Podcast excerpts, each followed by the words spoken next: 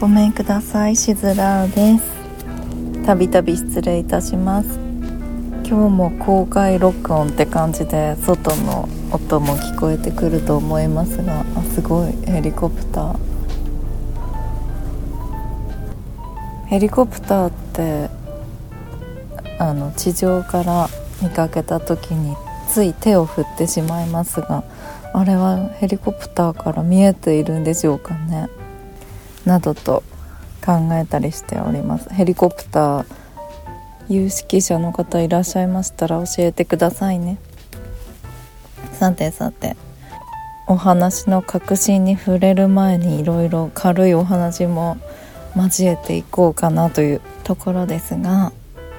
極楽湯って三島にある日帰り温泉の施設あるんですけどいろんなお湯があってあの寝ながら入ったりジェットがあったり電気風呂だったり。で外に五右衛門風呂みたいなこう壺のようなものが3つ並んでてそこがお湯で満杯になっていてそこに入るとドシャーっとお湯があふれるものがあるんですけどすごく贅沢な気分を味わえるお風呂ですよね。なかなか自宅ではできないお湯ももったいないですしね。でその五右衛門風呂好きで私入るんですがタプタプの五右衛門風呂に入ってザバーっとやるんですがそのザバーの時間が私すごい長い気がしていつも恥ずかしいです。体積が多いのだなと人より感じる瞬間でございます。はいそんなことはいいんですよ。いいのですよ。そんな話はどうでもよくっていろいろね自分の頭の中のことをここで吐き出させてもらいたいなっていうところでなかなかこういうお話をする場がねあるようでないないようであるのような感じです。なのでここでねちらちらお話しさせていただこうかなと思っております。やっぱり前も言ったように私は人間が大好きなんですね。どんな人間でも。人間味とかよく言いますが人間味とは何だろうというふうに考えた時に人間の反対がロボットだとして心がないというか完璧な狂いがない。そういうイメージでロボットとしたとして完璧でそつなくこなしてそういうのは人間味のないと言えるじゃないですか。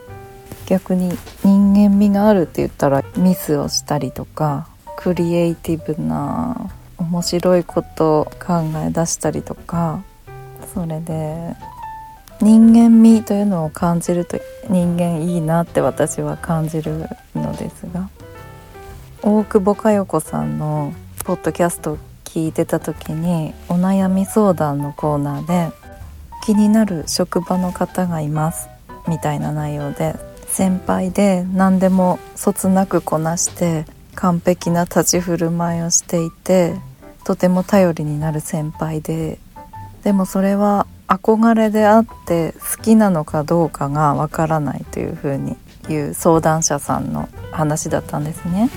それに対して大久保佳代子さんがそういう憧れから好きになるっていうのは絶対あると思うというようなことを言っててそれに加えてその人がいつもは完璧なのにこう寝癖がついてたりとか何か失敗しちゃったっていうような時とかにあこの人好きかもって思うんじゃない？みたいなことを言ってて。うんなるほど。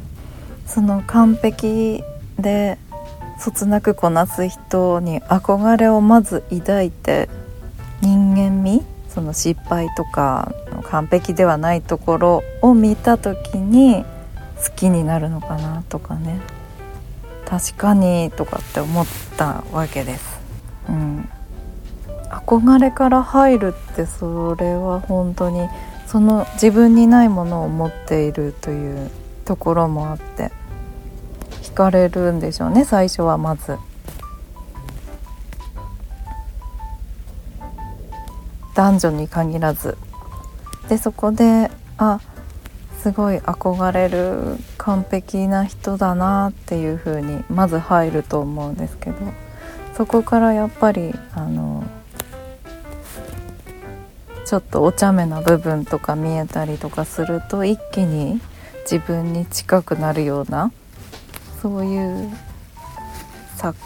覚じゃないけどそういうものを覚えてあの惹かれるのかなって人間にね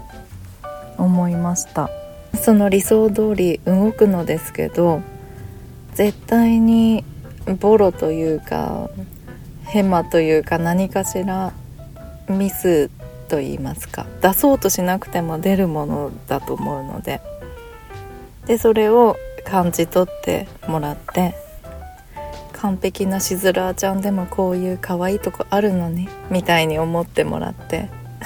完璧じゃないですけどねしずら全く。っていう感じで人は近づいていくのではないかと思います。いい例で言うとルンバって自動掃除ロボット。見た目も働きも人間味がないですね。もう機械的にやっていますがカーペットのちょっとした段差に引っかかって動けなくなってるのとか見るととっても愛おしく感じるじゃないですか。そういうことですよ。つまり。なので皆さんルンバを目指しましょう。ルンバになって仕事きっちりキビキビ決まったことをかっちょよくこなす。そこをまず目標にしましょう。でそのカーペットの段差。絶対そういう小さいミスは必ず起こりますからそこを待ちましょう。それであ完璧なのに抜けてるとこもあるというふうに周りに思わせましょう。人類ルンバ作戦でいきましょう。はい失礼しました。長々とお付き合いありがとうございました。まとまってませんが相変わらず。ご清聴いただきありがとうございます。ねこれ以上私を自由にこうやって喋らせておくのはなんか暴走しかねないのでお叱りのご意見などメッセージなど文句などお待ちしております。ではではこの度は失礼いたします。シズラーでございました。